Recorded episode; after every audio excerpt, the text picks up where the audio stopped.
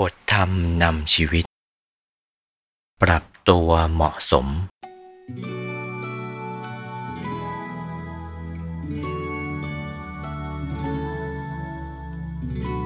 ในทางที่ถูก คนเราควรเคารพเชื่อฟัง อ่อนน้อมยินยอมและปฏิบัติต่อกัน ไปตามธรรมเนียมที่เหมาะสม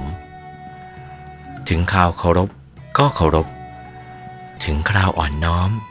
ก็อ่อนน้อม ถึงคราวยินยอมก็ยินยอม